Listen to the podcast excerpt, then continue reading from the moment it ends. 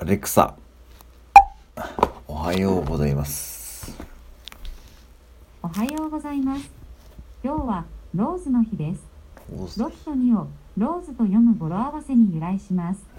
大切な人にバラをプレゼントして感謝を伝える日だそうです。えいつもありがとうございます。アレクサ、いつもありがとうございます。いつでもどうぞ。アレクサ、今日は何かいいことありますか？まず簡単に使い方を紹介します。ニュースを再生してというと、あらかじめ選択したプロバイダーのニュースチャンネルを再生します。プロバイダーは Alexa アプリでいつでも変更できます。フラッシュニュースを再生してというと、短い簡潔なニュースのプレイリストが再生されます。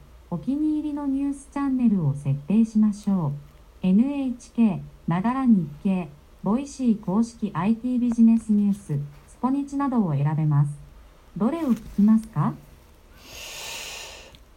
アレクサ、ボイシー IT ビジネスニュース。ボイシーがお送りします。ボイシー IT ビジネスニュース。この番組は IT ビジネスの最新ニュースを毎